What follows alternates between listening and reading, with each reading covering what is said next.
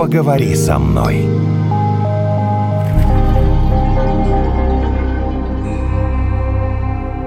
Так, сегодня такая тема у нас. У нас теперь почему-то вошло в традицию, и Наташа не рассказывала, коллеги теперь почему-то регулярно у меня спрашивают. У меня перед этим был подкаст, никто не спрашивал. А теперь они меня регулярно спрашивают, какая у тебя сегодня тема? То есть вот почему-то разные люди начинают, какая у тебя сегодня тема? И я сегодня пытался объяснить эту тему сложную одной из своих коллег. И я понял, что я путаюсь.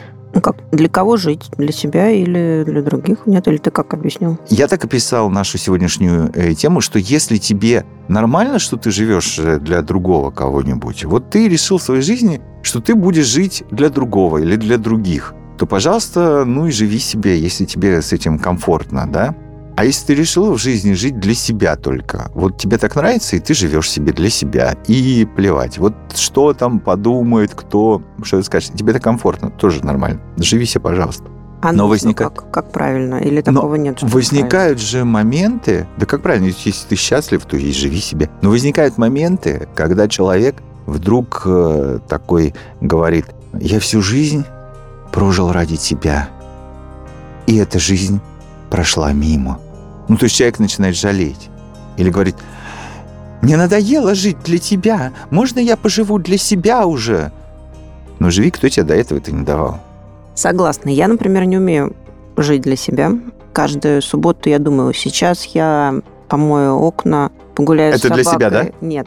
Я помою окна, погуляю с собакой, помою собаку, помою ванну после собаки. И потом я, наконец, сяду в свое любимое кресло, открою книгу, которую я читаю уже месяц примерно, и прочитаю эту книгу. И вот каждый раз я дохожу до кресла, открываю книгу, и я вспоминаю, что нужно еще собаку причесать, потом помыть тарелки, кажется, что-то еще сделать. В общем, когда я дохожу до книги, уже очень хочется заснуть, наверное. Что я делаю не так? Сейчас мы этот вопрос переадресуем. Подкаст «Поговори со мной». В гостях семейный психолог Сергей Ланг. Здравствуйте, Сергей. Здравствуйте. Что делать не так, Наташа? На самом деле, это... Да, допускается много ошибок. Проблема заключается в чем? В психологии нет такого понятия, как абсолют. Вот сказать, что вот так вот правильно, а вот так вот неправильно. Поэтому, Евгений, вы правильно, с одной стороны, сказали, что каждый человек сам выбирает, как ему жить. Когда мы живем для кого-то, это определенная роль спасателя. Да, вот мы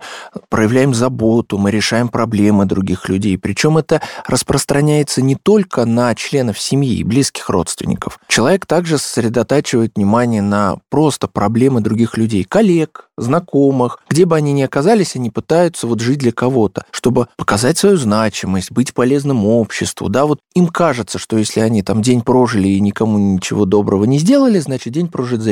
Безусловно, эти люди, как правило, не умеют жить для себя. И здесь возникает какая проблема? Вроде, с одной стороны, да, человек делает выбор, живет как хочет. Но в то же время потом он приходит к определенному тупику. В чем он заключается? Что он понимает, что, в принципе, все эти годы люди не благодарили его, а воспринимали это как должное. Ну, то есть относятся к нему как, тебе несложно, сделай. Человек дает, мы берем. И это происходит постоянно. Особенно на этом очень часто играют родственники. Да, то есть они постоянно пользуются этим человеком. А потом, когда они понимают, что могут уже как-то не зависеть от этого человека, они от него уходят. И как раз-таки, как вы, Евгений, сказали, возникает вот это. Я для тебя все сделал, как многие женщины, вот, от меня муж ушел, я жила ради него, детей воспитывала, детям тоже все отдала. В итоге дети выросли, муж ушел. И... естественно, это не ценится. Говорится, что мы тебя рожать не просили, делать все ради нас. Муж говорит то же самое. Ты это давала по своей собственной воле. И человек остается один. И где неправы те люди, которые так говорят? Вот в каком месте, друзья, покажите мне, в каком месте неправы эти люди? Все-таки надо же жить ради чего-то, нет? Или как? А здесь нужно соблюдать золотую середину. То есть я сейчас рассказал пример, когда люди живут только ради других. И мы возьмем другую крайность – это эгоисты. Это эгоисты, которые, в принципе, действительно полностью воспринимают свой мир как только вот я. Они делают все, как им хочется, как им удобно, как им нравится. Они, безусловно, часто отодвигают семью там, на самый дальний план. В первую очередь, это карьера, это поездка. Не может муж отдыхать, собралась, поехала одна. Люди настолько выстраивают вот эту границу, что они уже, в принципе, теряют навык нормального общения, то есть коммуникации с людьми. Вот только я, как удобно мне. И здесь в чем эта крайность заключается? Человек получает удовольствие, а когда он становится старше, там 35 лет, постарше, они так или иначе оказываются в кабинете у психолога так же, как и те, которые живут только ради других. То есть это две крайности, потому что в том варианте, когда человек все отдает, он остается один. Почему? Потому что он уже перестает быть кому-то интересным, все, что он мог дать, он уже дал. Люди уходят, а у этого человека никто в жизни не появляется, потому что он все только ради себя. И таким образом этих людей объединяет одна общая проблема. Они часто остаются одни. У них нет ни друзей, ни знакомых, никого в принципе. Но сейчас важный момент, что Наташа делает не так. То есть наша задача – помочь людям, которые понимают, что они живут для чего-то, для кого-то, выполняют целую кучу функций, а потом понимают, что на себя-то времени и не осталось. Это же тоже психологическая проблема. Потому что я вам скажу, если бы я был в такой ситуации, как Наталья, со всякими мытьями лап собакам или мытьями окон, я бы сказал, да горя, ну пропадом, я книгу почитаю. И я понимаю, что окна грязные. Нет, подожди, а как же чувство ответственности? А как же обязанность? Понимаешь, да? Но опять, Наташ, смотрите, я вам сейчас расскажу. Дело в том, что у каждого из нас есть потребности. И главное, извините, как я могу читать спокойно книгу, если у меня окно грязное? Действительно. Я же не вижу, какой прекрасен этот мир. Я не вижу цветущие деревья. Это у меня жена такая. Но это же надо убиться. Сядь, посиди книгу, почитай, успокойся уже.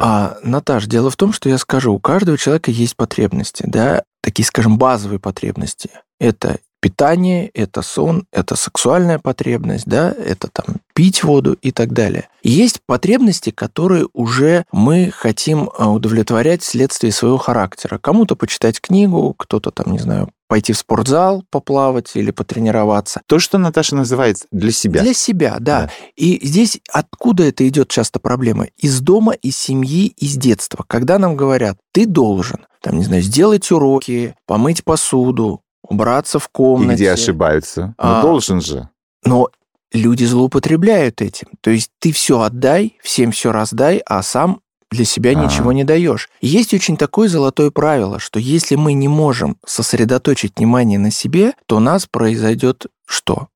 Ресурсы наши закончатся. Мы не сможем потом ни посуду мыть, мы не сможем потом помогать близким. Самое интересное, вы будете это воспринимать как некое чувство вины. Вы будете их обвинять в том, что они не ценят то, что вы им даете. И у вас будут к ним претензии. Почему вы так делаете, почему вы так мною пользуетесь, вместо того, чтобы сказать, сегодня мой день. То есть нужно... В чем заключается? Мы боимся отказать людям. Нам кажется, что если мы скажем, нет, извини, я сделаю это чуть позже, да, помою ту же посуду, то нам кажется, что на нас обидится. Во-первых, с чего нужно начинать? По порядку. Дисциплина, график, режим. 3 раза в неделю в такие-то дни у меня там бассейн, в такие-то дни я читаю книгу, в такое-то время я там, не знаю, занимаюсь мужем, занимаюсь детьми. Это и так называется далее. Найти время для себя и для семьи, разделить. То есть, прям да, жестко, да? Прям жестко. Пока вы не составите режим дня, ни у одного человека это не получится, потому что вас будут вырывать, не знаю, что-то вам говорить, о чем-то просить, поэтому вы четко должны понимать, всему свое время. Если вас даже человек о чем-то просит, извини, сейчас у меня книга, потом все остальное. Конечно, для ваших окружающих это будет странно. Как так? Мама стала жить по другому режиму, она стала заниматься собой, но они потом сами поймут, насколько это здорово, потому что мама будет в хорошем настроении. Вы, наконец, дочитаете эту книгу. Вы, наконец, сможете подарить там мужу, детям ту улыбку, которую хотите, а не искусственную. Потому что, знаете, почему многие мужья, допустим, уходят от своих жен? Потому что они говорят, Сергей, вот когда я прихожу, и мне нужна тактильность, внимание, она говорит, извини, мне надо посуду там помыть. Я говорю, да плюньте вы на эту посуду. Ведь близость, это же не только мы делаем ради мужа. Близость мы делаем ради себя, поэтому если вы заинтересованы в получении близости, вы плюнете на эту посуду. А если вы пытаетесь найти причину, там, скажем, не иметь близких отношений с мужем, то для вас посуда это является хорошим предлогом. Поэтому в первую очередь нужно разобраться в себе, что ты хочешь от жизни, получать удовольствие, радоваться жизни. И самое главное, когда человек это понимает, он осознает, как много времени он потратил зря. Потому что мы все отдавали, Вот это, знаешь, самое печальное. Я все-таки думаю, это если вот вы сказали, например, маму, да, она понимает, что вот она хочет своего времени, а некоторые же мамы этого не понимают. Они говорят себе, у них установка, я живу ради ребенка, я всю свою жизнь посвящаю. Мои мысли читает, ну ты посмотри ребенку. Как. И ее же не переубедишь. Тогда я вот эту историю расскажу. Ты как знала? Читаешь мысли, да? Конечно. Я был юный, мы только оканчивали школу. Моя одноклассница говорит, я выхожу замуж. Но знаешь, я говорю, ты что, беременная, что ли? Куда замуж нам тут всем? В институты, в техникум, куда поступать, в колледжи, в техникумы? Что, дура? Говорит, нет, я выхожу замуж, ничего я не беременная, но детей, пока мы заводить не будем, лет 5, мы решили пожить для себя. Слушайте, четверть века прошла, я до сих пор помню эту фразу. Мы решили 5 лет пожить для себя, а потом уже будем жить ради ребенка. А я все думаю, как люди живут ради ребенка? Ну, так, то есть я не понимаю. Ребенок? Да, да, появился, потом один, второй. Но просто я не очень понимаю, что такое жить ради ребенка. Вот ребенок себе, он же рядом с тобой растет себе потихоньку. Ты не ради него, ты рядом с ним живешь. А они ради живут. Или они понятия подменяют, или я не так живу. Ты сейчас говоришь в основном за женщин, да? Это такая женская большая история, ну, жить ради ребенка. Вот это или, жить или ради ребенка. Так мы понимаем с вами, что нет, ему 16 лет. Мужчины тоже иногда, да? Когда у них конфликт семьи, они будем сохранять семью ради ребенка. 16 лет, ребенок, бай-бай, и все. Так проблема-то, Евгений, не только в этом. Дело в том, что дети, они, как правило, воспитываются в первую очередь не потому, что им родители что-то говорят. Они наблюдают за поведенческой моделью семьи, как живут родители, какие есть традиции, какие есть правила в семье. И если муж с женой вместо того, чтобы уделять внимание друг другу, будут сосредотачивать внимание только на ребенке, они утратят физическую связь, эмоциональную связь, доверие, и между ними будет большое расстояние. Следовательно, они будут отдаляться друг от друга, между ними будет возникать непонимание вследствие конфликта. И ребенок будет что видеть? Что папа с мамой спят в разных комнатах, папа с мамой живут каждой своей жизнью, папа ушел на работу, никому до свидания не сказал, мама ушла, каждый пришел, поел, нет ни общих столов, ни ужинов, ни семейных традиций, каких-то общих поездок. Поэтому... Это, извините, это если есть оба родителя. Чаще всего такая ситуация с посвящением себя ребенку случается у одинокого, да, папы или мамы. Это уже другая проблема. Но мы говорим про то, что и когда родители живут только ради ребенка, даже бывает, что ребенок желанный, вот как вы сказали, да, и вот они теперь ставят себе задачу жить ради ребенка. Это приводит к эмоциональному отдалению партнеров друг от друга. Следовательно, это негативно влияет на семью и вследствие на ребенка. Есть одно важное правило, я думаю, его поймут многие. Когда мы садимся в самолет, нам говорят, в случае чего оденьте маску сначала на себя, потом на ребенка. Почему? Мы должны себе помочь. Мы должны сначала дать себе определенных эмоций, заботиться о своем здоровье, заботиться о своей жизни, о качестве и комфорте. И тогда счастливая мама, счастливый папа смогут гораздо дать больше ребенку, да, что-то ему объяснить, рассказать, когда это будет не в напряг. А когда вот это надо, ну чем это хорошим заканчивается? Ничем. Это получается так. Вся жизнь – это долг, один сплошной. Секс – это супружеский долг, ребенок – это такой отцовский, материнский долг. Вот, собственно, и все.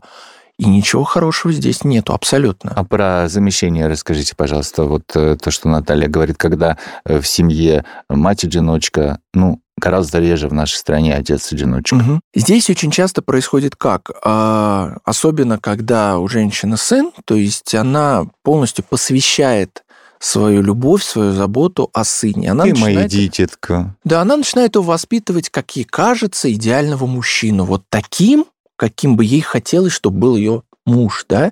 Поэтому, естественно, она идеализирует своего сына, полностью наполняет его правилами, привычками, которые, как ей кажется, идеальны. Она привязывается к нему очень сильно. Вследствие она не уделяет внимания себе, личной жизни, не знакомится с мужчинами, не общается ни с кем. Ну а зачем? Потому что учеба, там сыну надо, там, не знаю, на тренировки отвезти, приготовить и так далее. То есть, с одной стороны, она как организатор, она хороший. Но это опять приводит к чему? К тому, что мальчик воспитывается и понимает, что в семье главная женщина. Это раз. Во-вторых, очень часто не происходит вот эта сепарация, то есть отдаление ребенка от матери. То есть она его не отпускает. Он не может создать семью, потому что как так? Если семья, зачем тебе уходить? Приводи жену сюда. Это будем уже... жить все вместе. Будем жить вместе. Как... Ой, ой-ой-ой. Плюс еще. А как же так? Если вдруг сын захочет жить отдельно, вот он влюбился, попал под влияние, как матери кажется, девушки, все, моего сына увели, он голову потерял, не часто такое рассказывают, все, он влюбился, мне кажется, она на него плохо воздействует, она что-то, не знаю, прям, как будто он под ее влиянием, она хочет увести его из семьи. Сын приходит, говорит, мам, мы решили жить отдельно. Нет, ты меня бросаешь. Вот здесь как раз так, я тебе знаете, всю жизнь отдала. Сюжеты из сериалов, которые да. у нас любят показывать. Значит, очень распространенный. Каналах. Значит, если из сериалов, значит, очень распространенный. А это очень распространенная да, проблема. Да. И здесь как раз-таки попрек идет. Давайте поможем мамочке. Мамочке поможем. Мамочки, мамочки. То есть мы мамочке сейчас скажем. Мамочка, утихомирься. Нужно сказать, уходит что... Парень, пусть уходит. До свидания. Мы правильно. Можем пожить для себя, слава богу. А если неизвестно, как я вот все хочу задать вопрос, вот про этих счастливых мам, которые должны быть счастливы, тогда и дети будут их счастливы, а у них нету другого никакого предназначения. Да, понимаешь, так. Она всю жизнь прожила, ну как всю жизнь, вот эти 16 лет, предположим. Она ждала, чтобы вот родить ребенка, теперь она хочет воспитывать ребенка. Не, подожди, как воспитывать? Вот она его 16 лет воспитывает, да, Наташа? Да. Воспитывает. Давай еще вернемся к началу. Вот только родился ребенок, вот как мы говорили, о счастливой модели семьи, где папа, мама, сын или дочь. И вся она сосредоточена на ребенке, но если она будет сосредоточена еще на чем-то, тогда все будут в 100 раз счастливее. А она не хочет. Ну, все нравится. Она хочет ребенка. Вот он вырос, она родила второго. Можно же еще и третьего родить. Она это поймет, когда одна останется, когда возникнет конфликт. Так не останется, если бесконечно рожать. Потом внуки пойдут. Наташа, здесь же нет психологического противоречия. Если ей так, ну, ей нормально, так пусть так живет. Я скажу так, пожалуйста. Наташа, я скажу так, есть реально масса людей. Женщины только и делают, что живут для других. Но самое интересное, они счастливы. Ну вот, где здесь проблема-то? Здесь как раз нет проблемы. Проблема есть тогда, когда человек чувствует в себе вот этот дискомфорт, когда он хочет, но не делает. Вот ты хочешь пойти с подружками в кино, но ты не идешь, потому что ты жертвуешь собой ради семьи. А, конечно, есть у тебя потребности. Вот здесь очень важный момент. Нет, вот ты жертвуешь собой ради семьи, или ты себе сама говоришь, что ты жертвуешь собой ради семьи. Вот в чем, понимаешь, вопрос. Потому что неужели ж ты не можешь действительно оставить 16-летнего лба одного дома? Нет, ну как же я? 16-летнего уже можешь оставить. Просто когда ему 16 лет, и дома хорошо, он уже с 12 не сидит дома. А 10-летнего уже сложно. Чтобы на 2,5 часа... А вдруг он чайник уронит себе на голову? И что тогда? Как правило, такие женщины, они живут под определенным прессом страхов, проблем, то есть они драматизируют любую ситуацию. Вот правильно, ребенок один останется, неизвестно, что с ним произойдет. Смотри, ты в курсе. А я сейчас пойду куда-то, а вдруг что-то зачем, я буду лучше с ним, там, не знаю, фильм посмотрю, книгу почитаю, а самое главное, у него же уроки, а оставлять его нельзя, поэтому я должна контролировать этот процесс. То есть определенный контроль. То есть женщина живет такой обязанностью контролировать членов семьи. То есть когда кто лег спать, когда кого покормить. Ну, то есть нянька. Да? И в то же время она принимает себя в роли жертвы, да? Потому что она жертвует. И на консультациях мне часто об этом говорят. Сергей, я отказывалась от этого. Я хочу, но не делала. Вот что со мной не так, почему я не могла это сделать, да? И действительно, когда женщина не хочет, нет у нее потребности пойти с подружками, нет у нее потребности пойти в спортзал.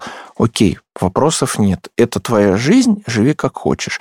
Кому-то вообще удобно без семьи. Вот он всю жизнь живет одиночкой, ему прекрасно. Есть такие люди. И мы же не можем сказать, что они несчастливы. Они счастливы до определенного, конечно, момента. Но опять счастье – это такое переменчивое. Сегодня ты счастлив, завтра несчастлив. Поэтому ты должен, в принципе, понимать, что для тебя счастье. Если для тебя счастье – это просто наличие семьи и детей, то, может быть, да. Просто вот наличие, в смысле? Ну да, есть. Ну просто есть и есть. Ну да, она не уходит от мужа не потому, что он ее там не устраивает. Он ее не устраивает, но он же есть. Значит, какая-никакая семья. То есть она счастлива? Конечно. Или он, например. Ну, у нее есть статус, она считает себя счастливой, но в то же время очень часто это доводится до определенного такого, скажем, нервного срыва, или, допустим, когда муж этот уходит, потому что ему неинтересно поговорить с женой ни о чем. Да, есть же еще одна формула вот этого вот самопожертвования «я живу ради мужа». Я всю жизнь тебе посвятила, потом ты... А ты такой. А, конечно, как правило, никогда не уживаются два партнера, которые живут.